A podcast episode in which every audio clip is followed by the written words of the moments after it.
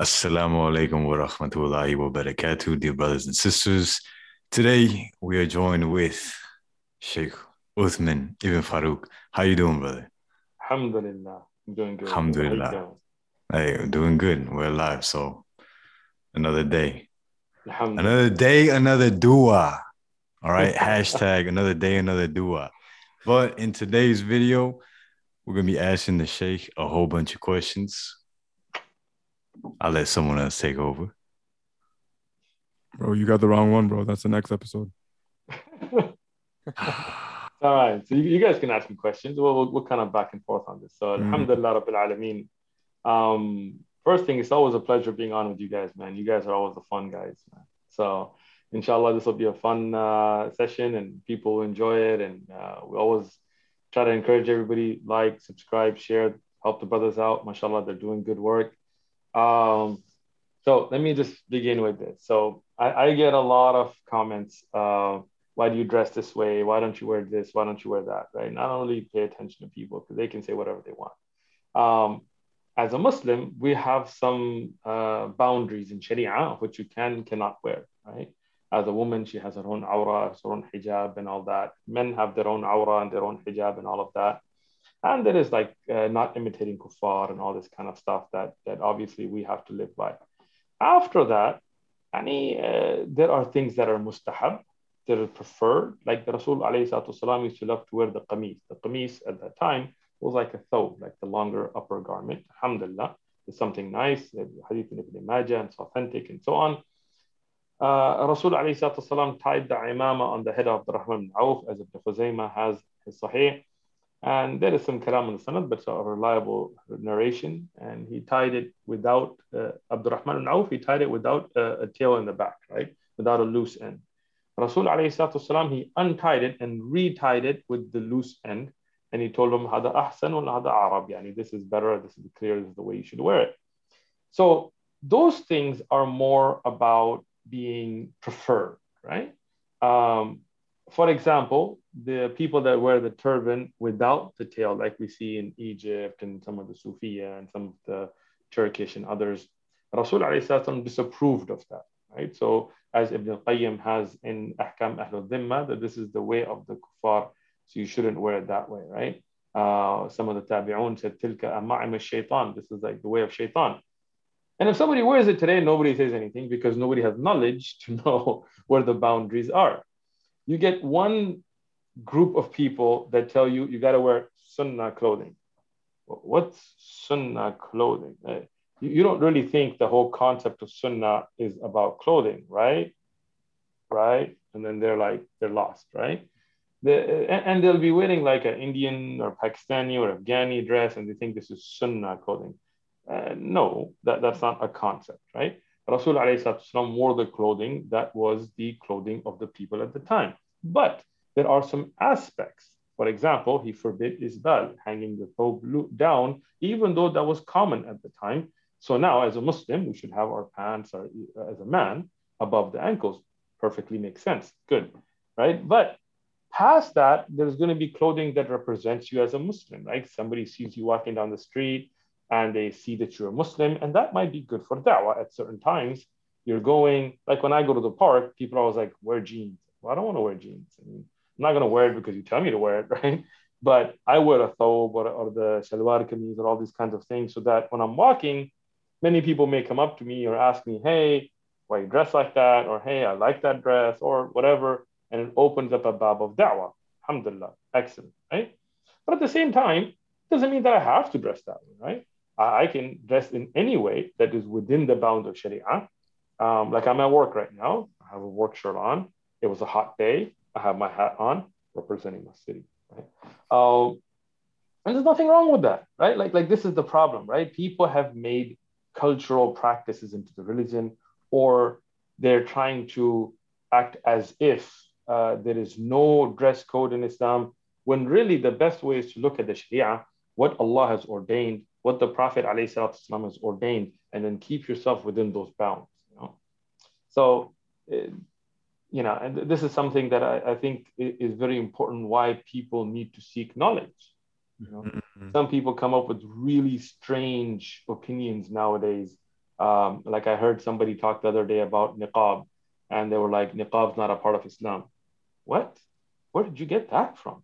Whether you take it to be mustahab or wajib, that's a different mas'ala.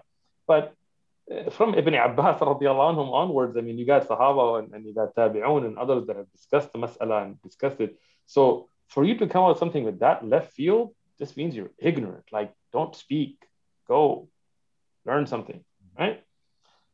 So, you know, that's why I thought today I'm going to put my hat on. MashaAllah. MashaAllah. MashaAllah. MashaAllah. SubhanAllah. Um, you hear you hear a lot of people saying things like, you know, you can't do dhikr unless you use a tasbih and um, this, that, the other. And and subhanAllah, it is a very ignorant way of thinking and something that um, I learned in, in my classes, subhanAllah. Um, and well, people try and do this really, really like false analogical deduction. And um, it's like they're going to the last step, like qiyas, they go to the last step and they they forget um, the Quran, they forget the they forget the Ijma Sahaba and all of that. Uh, let me explain something about qiyas too. People don't know what qiyas means. Uh, ninety uh, percent of the people I speak to think qiyas means that a scholar deduces something. That is not what qiyas means. That's ijtihad maybe, right?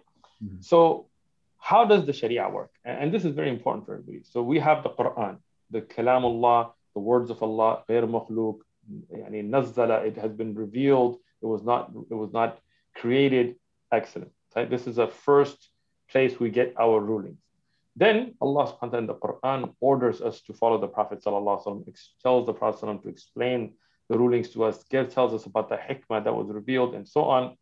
So you get the second, which is the sunnah, which is the recording of the sunnah is called hadith right? It's not like hadith and sunnah are two different things. Like this is again, sunnah, according to the istalah of the uh, ulama of hadith, is anything Rasulullah did, said, approved of. Well, how will you, me, and and Angel today know what Rasulullah did? Uh, are we seeing him? Or do we have, did we have any kind of camcorders or cell phone? No, that knowledge of the sunnah is recorded in hadith literature. That's what a hadith is, right? Istalahan in terminology. Right? So these two, and when it's authentic, we check it, unlike the other religions that don't even have any system of checking anything, we check the narrations to make sure they're authentic. When you have an authentic narration, then khalas, you have now the second source of the Sharia. Third, you have ijma'.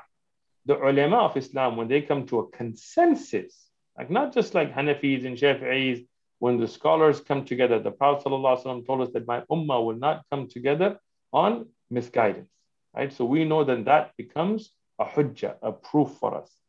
The fourth is qiyas. Qiyas, how does qiyas work? Qiyas does not work on things that were there in the time of Rasulullah and we have evidences for, right? So if somebody says Fajr is rak'atain and somebody goes, hmm, in our time, I think we should make three. This is my qiyas. Uh, you don't know what qiyas means. Qiyas is a system right? For example, uh, Rami, if I asked you today, is meth halal? Is what haram?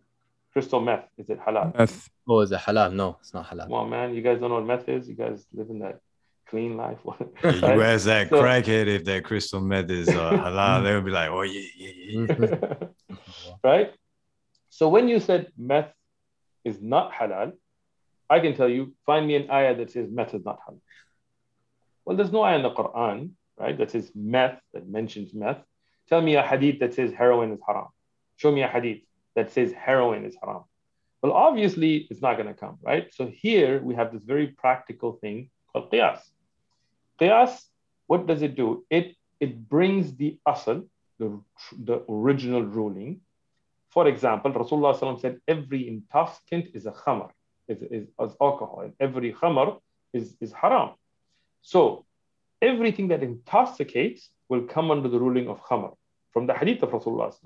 So what we do, we look at that asal and we do far'a. We extend that ruling out to a new situation because that's how practical the Sharia is, right? That's how beautiful Islam is. It is applicable at all times in all places. So now we use qiyasan on alcohol. We take that meth, heroin, whatever else you want to fill in the blank that that that intoxicates your mind will be haram based on that qiyas. That's what qiyas means, right? Um, I'll give you another example. Just you know, this was a very easy one, so I'll give you a little bit harder, right? Can you make salah while you're on a plane, right? Meaning you're you're you're, you're traveling, you're in the air. Can you make salah? Now, all, all of us would probably be like, yeah, you could. I mean, if you can stand, and depending on nafal, you can do sitting, but but you could, right? And then somebody could ask you, where's your dalil?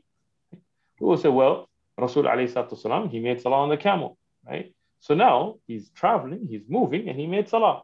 Now for the faraid, he stood. That's a different issue about standing and sitting, but he did make salah on a transportational uh, means, right? So we say base qiyasan, we say you could make salah on a plane. Now, when we go to the moon and you need to make salah on the moon, well, yani there is some shuyukh that have written books on salah on ahkam in space. We're using qiyas. That's how practical the sharia is. But qiyas is not somebody just sitting there coming up with ruling. Like somebody somebody comes up with like a totally off the wall ruling against the Quran and Sunnah, and then you're like, where'd you get that from? Qiyas. Like you can tell that they don't know what qiyas means. Yeah, yeah. SubhanAllah.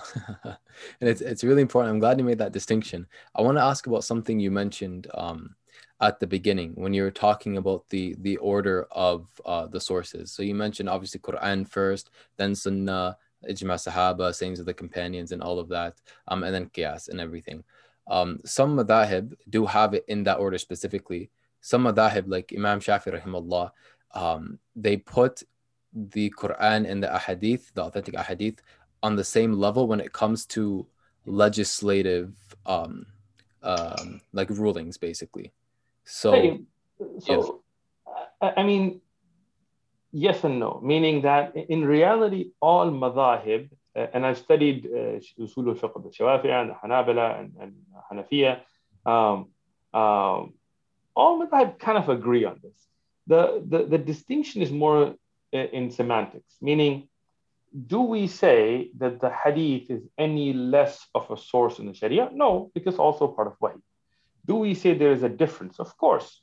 There are no da'if ayat, there are da'if ahadith, there are no uh, yani, ayat that we say there is iqlab in them because we know the, the, the, the order of the Quran was preserved ijma'an and so on.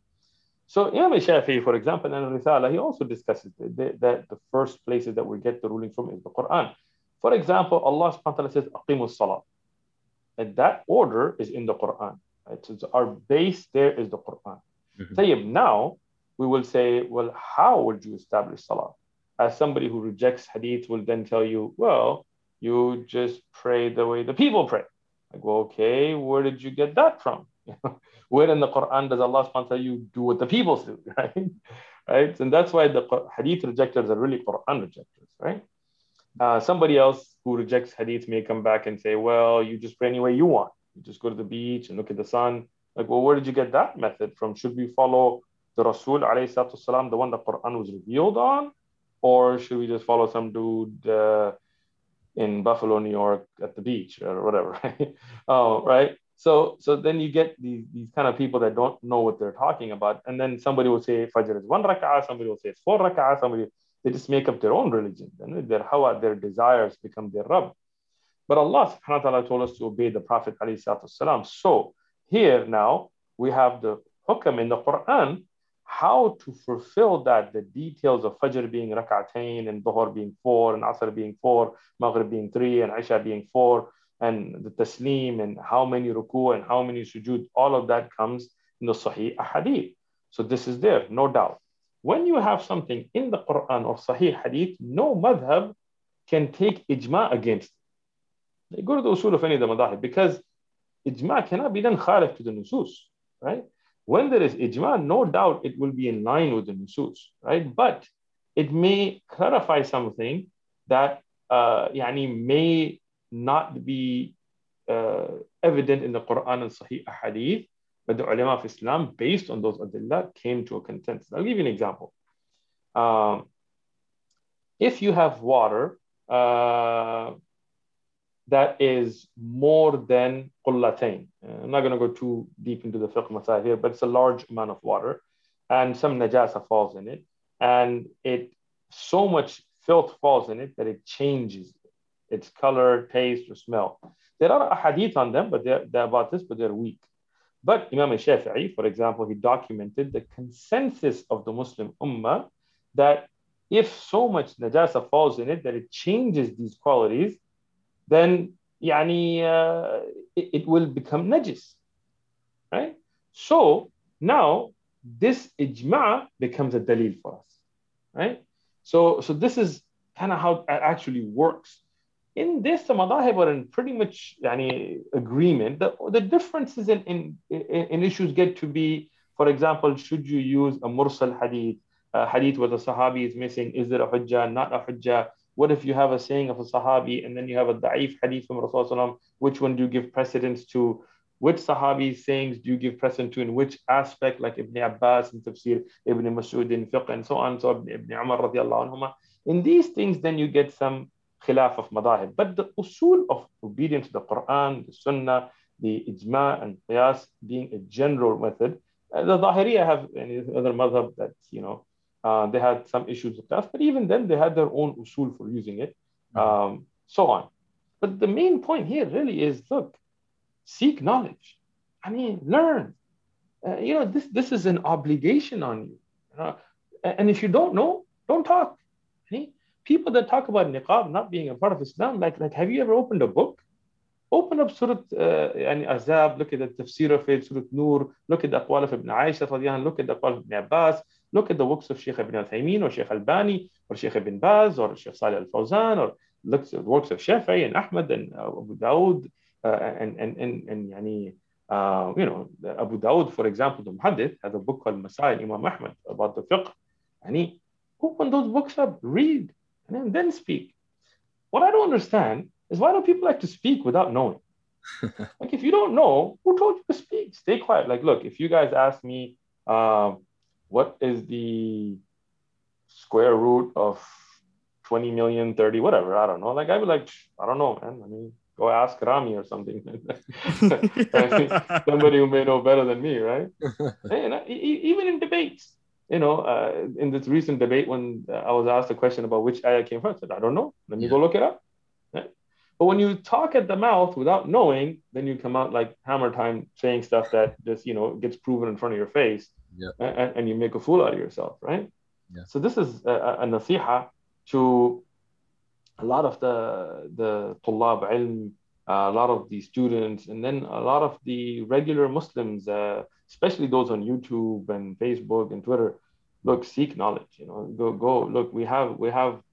It's not like you have to leave and go to another country or something. Subhanallah, you could be like you know in Scotland and Allah would make a way for you. You could be in China. You could be in Japan. If nothing else, I mean, you could you could go to the videos. We like our channel Majribat, Alhamdulillah, has all the durus free. You don't have to sign up. No, have to give your email address or anything.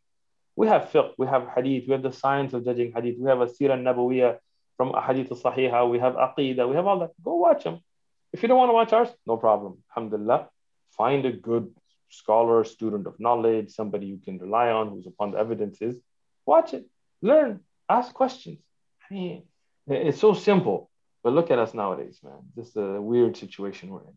Yes, subhanAllah. May Allah protect us from that. And mashallah, well, I'm so glad you brought that up because I found it for myself because my first, I'd say, three years, two, three years of, of practicing Islam, alhamdulillah, um, I was on that solo journey, that solo mission, listening to yeah. different people online. And some of what I heard was completely wrong, which is honestly, it's scary and it's, it's a problem. And we'll talk about that inshallah. But I realized once I, I, you know, joined a proper like Islamic institution and actually I started learning under a teacher, uh, under a scholar and all of that, subhanAllah, I realized that um, in my personal humble opinion, you know, as, as a student, to me, it seems like you need both your independent research and uh, your own journey seeking knowledge, reading the books of the the classical scholars, reading the Quran, reading tafsir from credible you know scholars, and doing that on your own. But also, it's it, people underestimate how important it is to have someone you can turn to, someone knowledgeable, to actually ask them specific things. Because a lot of the time, we read something um, and we completely misunderstand it. So many times I've heard quotes from uh, Imam Shafi rahimahullah and, and other scholars that say something like, um, Allah, you know, Allah exists without a place. And then this entire Ashari movement is backed up saying, you know, um, uh, ala al-arsh doesn't mean what you think it means, and you may be a kafir. And bro, I had people who didn't return my salam because of that, man. So yeah, yeah. And, and that, that's very important because when you look at aqwal of imma and ulama, first and foremost, you look at the authenticity of them. Second, you look at the context of them and so on. And when you have, I mean, like like the whole Ashari Maturidi uh, thing, right? Like, let's just let's just take it very simple, right? And I like to like to be clear, right? Look, Allah subhanahu wa ta'ala revealed the Quran to Rasul alayhi Rasulullah sallallahu alayhi wasallam, he didn't teach us ilm al-kalam, he didn't teach us falsafa, he didn't teach us ta'wilat, he didn't, he taught us the Quran and whatever needed to be explained from it, he explained it. And he told us, I'm leaving you with the deen that the day is like the night, meaning that, and the night is like the day. That clear. I'm not, there's nothing good except that I told you about it. There's nothing bad except that I warned you about it. خلاص, يعني, even usul al-fiqh or mustalah al-hadith, it's all based on hadith. And if you ever study usul al-fiqh in, in depth, they will tell you this is an usul based on this ayah, based on this hadith. In mustalah al-hadith, we check the hadith as Umar Radiyan, for example, checked what uh, Musa al-Ashari said, like, like, you know, it actually goes back to Adillah, right? And then you have that first beautiful generation of Sahaba, radiallahu anhum, wonderful. Didn't have to go study Greek philosophy, didn't have to study kalam, didn't have to get into mantiq, didn't do any of that. Like they would, the, the ayah was there, khalas, they believed in it. You know, when Imam Malik, and I'm saying the next generation, right? Imam Malik, and he was asked about istawa al arsh. He said, istawa is known, it's ma'loom, like we see in the Quran. And the kayfiyah, the how, is unknown. We don't ask, like, what does like, how, you know, like, this, this, no, it really means this and it doesn't mean that. And, you know, no, we don't ask this question. This, this question is a bid'ah, like, to get into this philosophical debate is a bid'ah. It's in the Quran, khalas, we believe in it. How do we believe in it? The way that Allah revealed it. Simple. The Sahaba were good with this. The four Imam. If you look at Imam Shafi, and, and Ashari, they always talk about a Shafi'i, right? Or Imam Malik. Read the aqwal of Imam Shafi'i about ilm al-kalam. right? Read the, uh, the aqwal of Imam Malik or the Salaf of this ummah, the great ai They would say, جهل الكلام فهو علم. وعلم الكلام هو جهل. They would say, not knowing ilm al-kalam, this is knowledge and having knowledge of ilm al-kalam, that's ignorance. Right? I mean, these aqwal you can get, uh, yani the, the kutub of the imam of the past and Ibn Abi Asim and others, you will find these aqwal, sanad and all of that, right? Our durus and aqidah, we mentioned them with their references and all of that, right? So how simple is Islam? Look, Allah said it, we believe it. It's kalamullah. Rasul said it authentically, we believe it. How does Jannah have so much space? Well, bro, when you get there, inshallah, you can find out. Subhanallah. Or when um when, when Professor Krauss asked Hamza Tzortzis, what is the soul? And he's like, when you die, you'll find out. Mm. Subhanallah. Mm. Beautiful response. There you go. Subhanallah. Yeah, and I, I like that because a lot of people can y'all hear me good? Or yeah. do I gotta get closer up? We can hear. Yeah. All right, yeah. Um, but a lot of people I would almost say that's like a, a disease of the mind. Because, you know, before I came to Islam, um, anytime I would uh, learn something, I would always ask why, and I would try to go deeper and deeper and deeper. And it's like, brother, it's a never ending. Like, yeah. even when you find the answer, your mind is gearing up for the next thing, the next thing, the next thing. And um, yeah, so it, it makes sense. I mean, there are some things you should question, and, and we're not against questions, but some things you will not be able to fully grasp with the human mind. That's just a fact. Uh, mm. For example, if somebody says, hey, this is in the Quran, feel free to be like, hey, where is that in the Quran? Which ayah? Sure, no problem. Rasulullah said this, hey, where is the hadith? Is it authentic? Ask the question, no problem. How do we know it's authentic? No problem. Ask this question, right? But if somebody asks, what's the last number? it doesn't matter. There is no last number, right? Any number you give me, I'll add a one to it, right? And if mm. you sit there and just contemplate on that, you just give yourself a headache, right? You'll, your, your brain will, will not be able to do anything except taslim, except just to accept it, right? And that's what Islam is, aslama, right? We submit ourselves to Allah. If Allah said it, it is, right? So when you look at things like where's the end of the universe? And when I was a little kid, and as a foolish kid, I would look up at the sky sometimes and I just wonder, like, where's the end? Right? And I would just contemplate, like, think about it, like it just goes and goes and goes and goes. There must be like an end, like in your mind, because you're human, and the human state of mind is filled with restrictions, right? Everything is got a beginning and end, right? Like your house has a beginning and end, even if you live in a baller pad like uh, in hell, but uh, right? Your your car has a beginning and end, even if it's like Fayyad's, mashallah, yani stretched out limo, right? But it still has a beginning and end. Now, when you look at the sky, you can't see an end, right? So your mind, your mind puts a false end. Like there must be a place, end of the sky. Okay, what's after that? Nothing. What's nothing? Right? If you go through this, you just give yourself a headache, right? Mm-hmm. Because these things are not meant for our human comprehension. These are things where Allah has shown us certain things to be like, look, there's certain things you need to know. Allah is one. This is the Quran. This is the Sharia. This is the Prophet.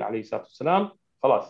Ask your questions. Need to know. Will know. Under, need to understand. Can understand. Certain things you have to leave to Allah. Right now, even seeing Allah is not possible in dunya.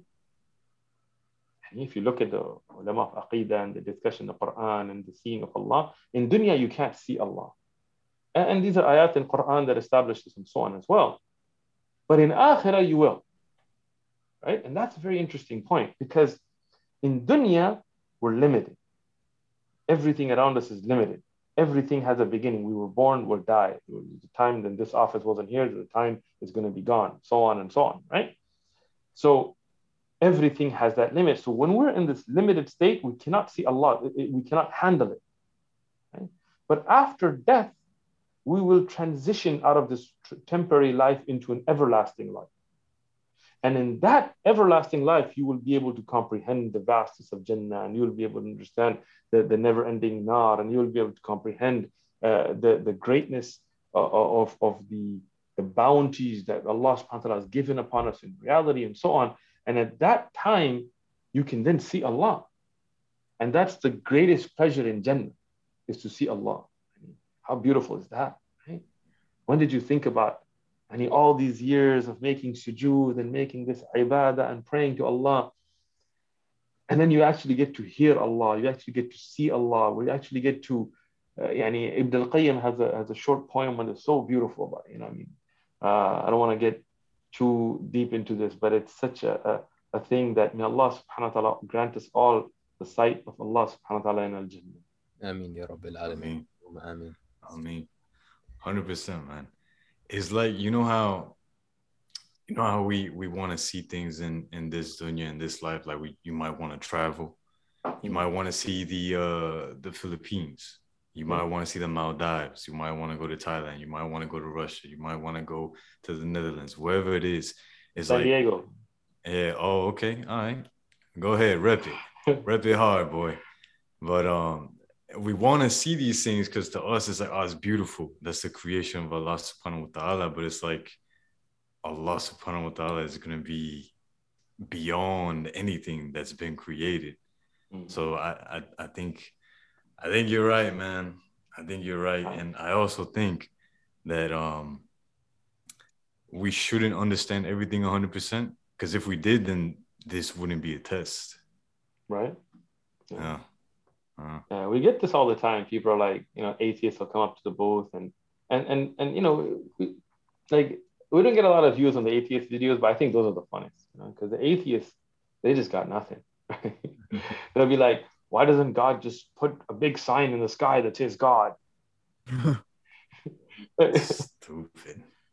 Like imagine that, right? Like imagine you walk into an examination hall, you go you go take your whatever SATs or you know you're taking a test and you know the teacher's like hey here's the test here's your pen here's your time limit go go at it. And you're like why don't you just put the answers? Oh. like okay oh there's a test for you. Yeah all the answers are right already written in. Great job mm-hmm. right? Subhanallah you know? And the amazing thing is if there was a sign in the sign in the sky that just said Allah, like a big, huge sky, all all the time, some atheists will come up with a reason why it's there. You know, you know what it is. It's really the winds that hit the particles. Hmm. right? I mean, think about this, right? I have a video on the splitting of the moon. If you haven't seen it, you gotta watch it, inshallah, right? We talk about the evidences from the Quran and also from the authentic narrations, but also from many of the enemies of the Prophet sallallahu alaihi wasallam who were who were adversaries. They were they were they were enemies, and they saw this and they documented it and they talked about it and and and some of them later became Muslim and some of them never became Muslim. And we talk all the evidences and books and references in the video, right? Those people saw the splitting of the moon. Like Rasulullah told them, what, what do you want? We want a miracle? Yeah, what do you want? Split the moon. Okay. Ask Allah. Allah split the moon. Now, what, what can be clearer than that? And there are those that did become Muslim, but there are those that still didn't become Muslim. They saw the moon split, right? They asked the other Arab travelers, the tribes that were out in trade routes when they came back, authentic hadith, Ibn Kathir has it in Bidayah and Nihaya, right? When those travelers came back, they asked them, hey, we saw this. Did you see it as well? Because maybe Muhammad wasallam did some magic on us, but he couldn't have done it on you, right? And they were like, yeah, we saw it. I mean, these are people that were outside of Mecca. Anas ibn Malik reported this. He was in Medina at the time, right? Then you have, uh, and again, I mean, I give all the references in the video, but you have documentation from India. Now, as a disclaimer, those documents do not match our level of checking in hadith, right? Because mm-hmm. our level of checking is way deep, right? Mm-hmm. Who heard it? Who was the first person to report? Does it conflict and all this? I mean, we go nobody goes deep like we do in hadith. No historian, nobody, right? Um, one of the brothers, mashallah, he has an idea. We'll see if we do one of these days uh, on his show. We're going to do like a, a hadith style checking of the Bible, you know, and see how it comes out. But it'll be fun. Uh, but anyway, but in hadith, we go really deep. Those oral traditions, some written, some later, and things will not match our detailed analysis, but that is accepted history there. There are monuments made to it, even enemies of Islam, for example, any uh, people that are, you know, the, the Modi or whatever his name is, even he, you know, makes little gold replicas and sends it to Saudi kings and stuff. That's how well accepted is it's about the mosque of the one who saw this and became Muslim and built it and so on. I mean, in their textbooks, in their and through multiple sources, Hindus will say this is accepted history that people in India saw the splitting of the moon, right? So imagine that, like, like such a, a miracle in front of the people. And there's still people that didn't become Muslim. So hidayah is from Allah. Allah has given us so many signs. Look at in everyday life, how many signs does Allah give us? Right? Every breath you take. Think about this. Like I talked to an atheist, I told him, look at how complex the human body is. Right? Look at the eye, look at the, the brain, the lungs, the kidneys. Everything has a function, everything has such perfection, right? Even your eyebrows. You know, you, you never think, like, what are eyebrows for, right? Like they're just kind of there. But I had a friend who was barbecuing, he burnt off his eyebrows, right? And he couldn't walk in the sun. Like he couldn't walk, his eyes couldn't take it. And then you realize these eyebrows actually block sun rays. I mean, everything has a purpose. So ask them, how did that get to be, right? How did, you know, nose hairs? We're all busy trimming nose hairs. You know, nose hairs stop bacteria from going up into your body. Mm. It's a very essential thing. And when you make wudu, when you put that water on the nose and flush it out, it takes all those germs and bacteria out before it gets in. I mean, like, look at that. Design. They're going to say natural selection. Excellent. So let's go to natural selection. What does it mean, natural selection? Meaning something had to be there to be selected, right? Natural selection, trust me, I, I have a master's in hadith, but I also have an executive MBA. We, we, we're going to go here. Right? This is a medical device company that I'm sitting at right now. If you need a longer neck to reach certain foods and you have it and the other animals don't, you will survive. This is natural selection. Simple example, great. But that means you had to have a longer neck to begin with. It has to be selected, right? Teeth how did you naturally select teeth if the first organism didn't have them? Right? Eyeballs. Eyeballs can't function without all of the, the, the details and, and, and, and, analysis that they have. If the mm. eyeballs weren't able to see and have the function of sight, there would be no benefit to just two little soft balls on your head, right? So natural selection does not answer the question of origin, right? Mm. So what about What's if they say random genetic mutation? Thank you. I was hoping you'd bring that up because I was going to bring it up, but I'm glad you did. Excellent. Random genetic mutation. That means me, you, and Angel and Rami should all be having random mutations, Mhm. right? That means you should see somebody walking around, and not just one person, because random mutation of a species, right? If one person has something, that can't bring it to the whole species. So that means there should be people walking around with horns. There should be people walking around with feathers. There should be people walking around that randomly got wings. and, and those wings shouldn't be flexible and all that. They should be random. Right? That makes no sense. Think it through. Yeah. So so Let's One- say, Yeah. so what if they say Oh. natural selection through random mutation? So, so then again, you had to have had it Yeah. in that. Let, us use the eye example, Hmm. right? How do you randomly mutate to have a functioning eye? Mhm. You cannot. It's not just there was just a soft piece of flesh with no purpose to it, and then one lens came to. You see what I'm saying? The eye has to have sight Yeah. for it to be of value for natural selection, and for it to have sight, it had to be in functioning order. It cannot be random. Yeah. Yeah. Yeah. I'll give you an example. Uh, Fayyad has a mic in front of him, right? Now, what if I told you nobody made that mic? He didn't go to some expensive store and pay a lot of money to buy that store. He didn't order it online. Uh, Sony or Samsung or whatever, uh, Rodeo, Rode, whatever that is, companies that make mics, didn't make it. Over billions of years, randomly, a piece of dirt mutated to develop a mic. Right? Come on, No, why no way. not?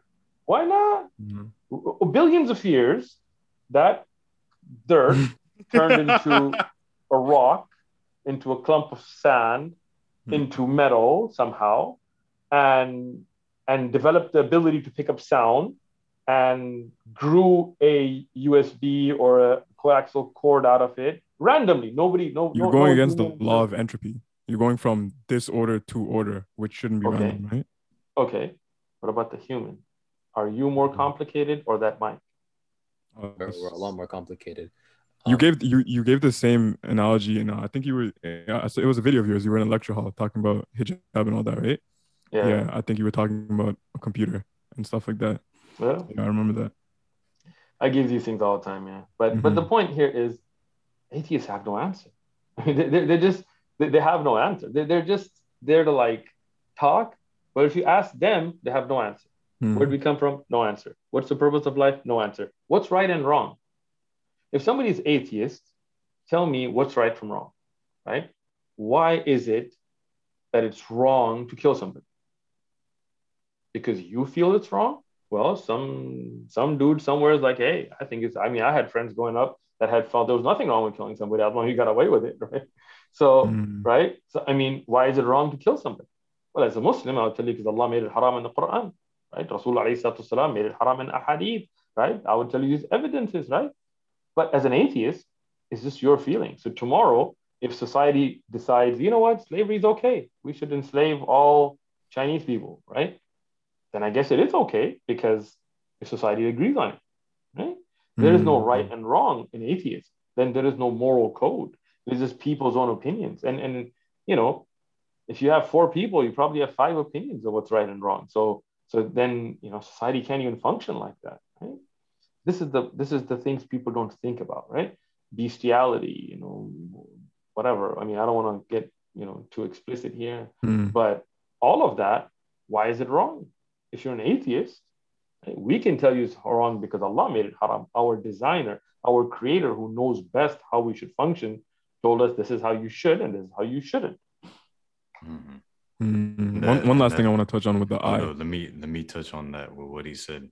I bro, what you touch on said that. it it basically it, it makes it objective Right. you know and then uh a lot of atheists will say oh well there's there's no such thing as objective and I they bro they don't they don't even believe in subjective or objective. But then when you ask them this question, they're like, oh well, exactly like you said. You know, it's it's something that we already have like the ethics, the moral compass. Like, all right, but where's that coming but from? we don't. We don't. I, I mean, think about it, right? I mean, as a society, the moral compass is very different in different places. Mm-hmm. If you go to different countries, some some will consider capital punishment immoral, some will not, right? Mm-hmm. Some will consider uh, jails to be immoral. If you, I don't know if you ever seen a jail in Norway and all that. I mean, those things look like vacation spots. They got Xboxes and stuff, right? When you show them uh, a, a pin in, in the U.S., they're like, that's torture. That's immoral, right? But in America, we consider Texas. They love to fry people. They're like, death, death sentence away, right? In many other states, they're like, that's immoral. So who's going to decide? Right? Even in society, we haven't come to a consensus on what's moral and what's not. What, what's what's I mean, look at child labor laws. Look at you know, I mean, uh, factory conditions in China. Look, look at the massacre and uh, and genocide of the Uyghurs, uh, the, the, our brothers and sisters in, in China. The Chinese government feels that that's perfectly fine. Biden said something about I don't know about being cultural or whatever, but obviously, any human being would be like, nah, that's not cool, right? So, so, so this idea that humans have come to like a consensus on morality is, is this is a lie. Right? I mean, if you if you go to today different cultures even things like drinking alcohol and things, there's no consensus. I mean, I got non-Muslim coworkers that don't drink alcohol because they feel it's immoral. But I also have non-Muslim coworkers that get drunk all the time. Mm. Right? So is it moral or is it immoral? Right? As a Muslim, I would tell you it's haram. Why? Because my it's not based on my deduction, my creator who knows better than me. Right? Let me ask you a simple question, right? Let's say you get the uh, iPhone 13, right? And it's, I mean, I don't know what it's going to be like, right? But let's say it's like a crazy new design. It's like totally different, right? It's nothing like, which probably won't because, you know, Apple hasn't really been coming strong lately, but, right, let's say it is, right? It's got this hologram that comes out and all this crazy stuff. You know, like, whoa, this is cool, right? But the charging system, water, everything is different, right? How would you know how to use it? right? You're going to look for the user manual. Like when you get it in the box, you open it, there's a little user manual, or you're going to YouTube a video of a trainer, somebody who knows it. Maybe Apple has an instruction video. They have trainers that go out and show you, hey, charge it like this, not like this. Don't put it in water. Do it, do this, do that, right? The manufacturer knows how to use it. If you, on the other hand, Rami, decide, you know what, I'm going to put in the microwave and see what happens. Well, you might get a pretty good YouTube video but that cell phone's not going to work much longer, right? So, so we in experimentation don't know how to use it. We'll destroy it, right? But the manufacturer that built it knows how it should be used. So, who made us? Allah. We didn't make ourselves. Allah made us. And that Allah knows how we should best function. So that Allah then sent a user manual with us, right? Mm-hmm. Everybody had that guidance first and foremost in your fitrah, in yourself. You know shirk is wrong. When you see somebody worshiping a, a rat, you just look at them like, seriously, bro? Like, mm. seriously? Right? You know it's wrong. Somebody steals, they know it's wrong. They can justify it in their mind all they want, but you know, and some societies will be like, yeah, whatever. It's capitalism, big fish eat little fish, whatever, right? But your fitrah is there. Then Allah sent books. and he look at the mercy of Allah. He didn't have to, right? But Allah sent the, the, the Torah, the, the, the Zabur, the Injil, the Quran. Then Allah sent Anbiya, prophets, trainers. So you've got, like for us now, with the last revelation, we have the Quran. This is our username. Right? It tells you your rights and wrongs. And the trainer sent is the Messenger وسلم, to show us a practice. That's why the Aisha radianha said he's the walking Quran to show us a practical implementation how to implement the Quran. Right? This is the true guidance. Otherwise, people are like, you know what? I think we should eat by putting forks in our eyes. Well, go for it, bro. Try it out. Let me know how it goes. yeah, mm-hmm. they're they're backwards though in the fact that if you ask them about this, they'll be like, "Oh, well, no, there is such a thing as morals and ethics." I mean, look a little a little little kid. The little kid, he's gonna think it's wrong to kill someone. It's like, oh, well, okay, that's what fitra is. But then when you tell them to that, when you tell them that, they're like, oh no, no, no, I don't, I don't believe in that. I don't believe. But, but let's let's take a little kid, right? A kid's gonna have fitrah, no doubt to that, because Allah subhanahu wa ta'ala puts us on fitrah, right? But if you take the same little kid and you and you raise him in the hood and you raise him where he's got no money and his parents are not there, mom's a crackhead, dad's out, you know, went to get milk, never came back kind of situation, right? And then you take the same kid genetically, same kid, and you raise him in a really pious household, parents are religious, Quran being read, Salah being made. And then you ask both of them, is drug dealing okay or not? Right? The one in the hood that has to sell drugs to survive to have money is going to be like, bro, it's okay because I got to pay my bills, right? And the one raised, even though in, in the original fitrah, they both knew it, but the upbringing then sets up their morals, right? The thing with atheists is then they have no morals, right? If you look at, I'll give you, a, let's let's take a contemporary example right nowadays. You got this idea of trans, transgender, right? Yeah, we're, we're gonna go there. Let's get you guys banned while we're at it. I mean, not banned, bro. That's most of our controversial viewed videos. I'm just messing with you guys, mm. right? So you got these dudes that's a fully functioning. It's not a eunuch. It's not a hermaphrodite. It's not somebody with any a-sex gender issues. He's just a dude, right? Fully functioning man. And he decides, I'm going to wear a dress and I'm a woman. I'm going to self identify as a woman today. All right. So in Islam, that's haram. Rasulullah he forbid uh, the rijal that are mukhannatha, yani that dress up like women and so on, and a woman that dresses mutarajjila would in clear hadith. Khalas. But an atheist would be like, no, you know, there's nothing wrong with it. He identifies, she identifies as a woman today. All right. Now she wants to box as a woman. Right? Now, those same people whoa, whoa, whoa, whoa, whoa, right? well, why not? Right? Let, let, let's imagine, again, in case Mike Tyson watches this, no offense, brother, but let's imagine if Mike Tyson decides tomorrow, you know what? I'm going to self identify as a woman? And I'm gonna box the best woman boxer that's out there, Mike Tyson, right? You want to put him in the ring with a woman? I, am a, I'm a dude, and I don't want to be in the ring with Mike Tyson, right? And, and and imagine that, right? At that point, now you're like, whoa, whoa, whoa, whoa, hit the brakes. Like, well, why? If you're gonna take it that path, then go for it, right? Let's say I want to self-identify as Korean. Right? Yeah, trans race is becoming a thing. Right? I'm a monkey. Address me as a monkey, right? no, you're offending me. what the hell, right? Like, like you see, it doesn't stop, yeah. right? You know, you, you, had the you had the LG stuff in the beginning, then they increased it with, with the T and this and that, and now there's a push for pedophilia. You don't believe me? Google it, right? Well, why? I mean, again, if you're gonna have no moral right and wrong, then who said pedophilia is wrong, right? Who said bestiality is wrong? If you want to go and marry a chicken, why not? Right? Like Islam, alhamdulillah, we have the Quran, we have a hadith, we have these safety barriers of, of our creator telling you this is not the way to go, right? If you look at homosexuality from a biological perspective, from a not, not, not even on a religious perspective, right? A species needs more than two per couple children to survive as a species. The core job of a species is survival, I mean, from a natural perspective, right? So if everybody only had, if every couple only had two children, we would be in danger as a species from our survival because some children are going to die, some are not going to, you know, reproduce and so on, be sterile. So your your species starts to dwindle, and if you continue that, you you you become the dodo mm-hmm. bird, right? You're finished, right? Now imagine if homosexuality becomes prevalent. Right? How many heterosexuals are you going to have to have babies for you to adopt? How many test tube babies are you going to produce as a society? You start seeing that the natural structure was not such. Right?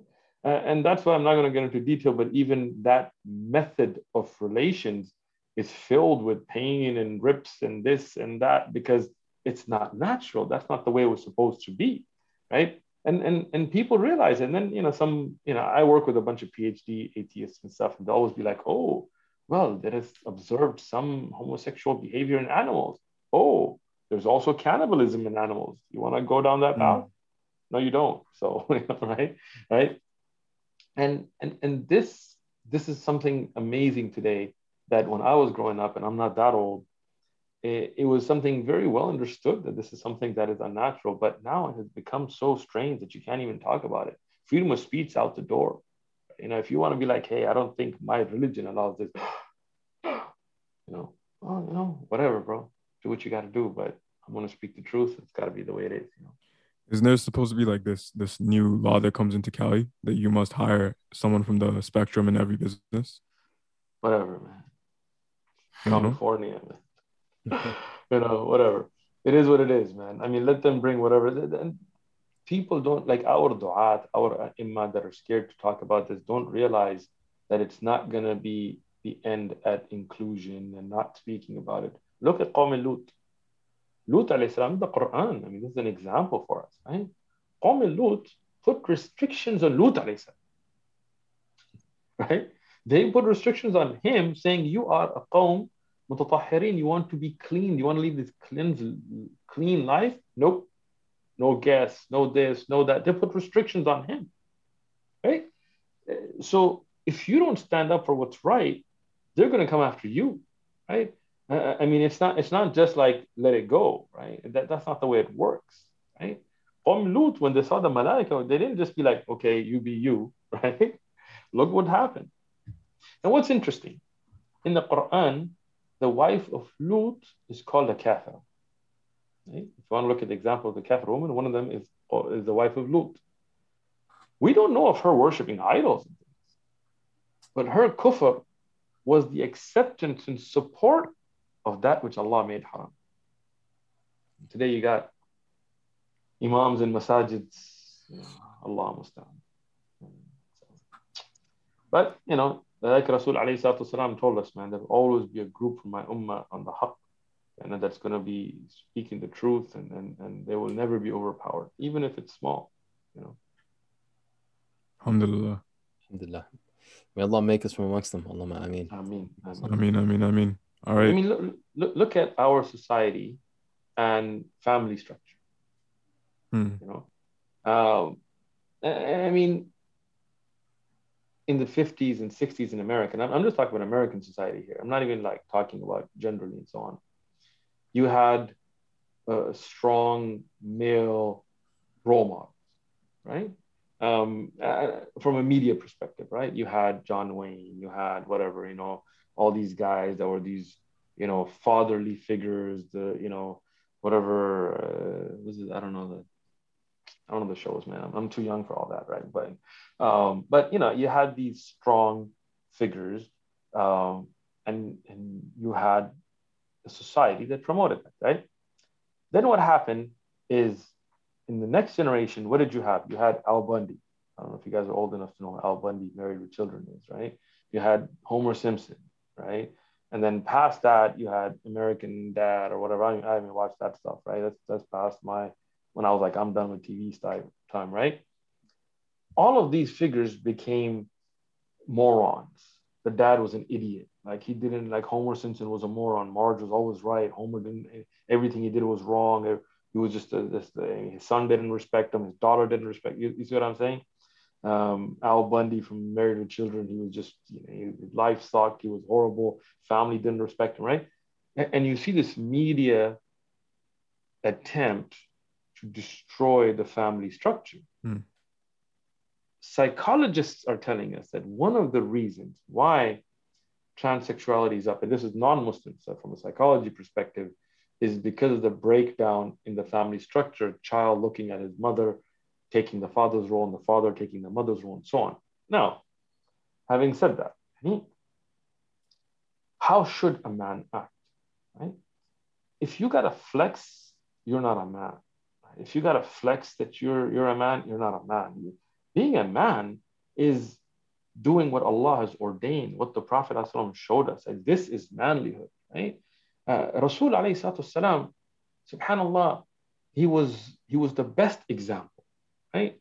When it came time for salah, he, he went for salah. He wasn't like, you know, Uh, when it came time for jihad, he was there. When it was time to lead the community, he was there. When it was time to make hijrah, he made the decision.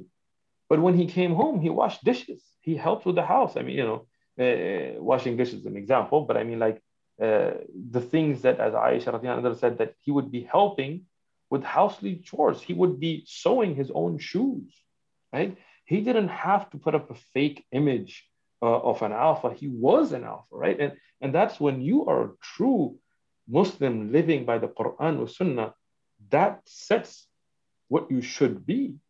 When you are with your children, you are loving. You are a, a, a, a parent. You're, you're not just, you know, this tough guy that walks in and yells at everybody. You know, when you are with your wife, you are caring. Right? When you are when you are uh, outside, you are a man. You're not begging people. You're not losing that that that that honor that a man should have. Right? You're not out there wearing pink t-shirts and uh, painting your nails and thinking you're a you're a man because you're an MMA. You can work out all you want, bro. I ain't scared of no dude with a pink shirt and painted nails and plucked eyebrows and all that, right? That this is where Allah will show you the Sharia. Like this is where you're supposed to, how you're supposed to act. You know, we have extremes in the Ummah today, right? And, and Alhamdulillah, Rasul alayhi showed us that middle path, right? That path where you no longer have to flex something, you just live by it. And then people know you're a man. You know? Alhamdulillah. Alhamdulillah. Start question answers or what? Inshallah, inshallah. May Allah make us, you know, good men. Allahumma ameen. Ameen. Ameen. All right, bro. With that being said, I think wonderful episode. If you made it this far, hashtag bring back men. And with that being said, Rami, end it off. اللهم آتنا في الدنيا حسنة وفي الآخرة حسنة وقنا عذاب النار السلام عليكم ورحمة الله وبركاته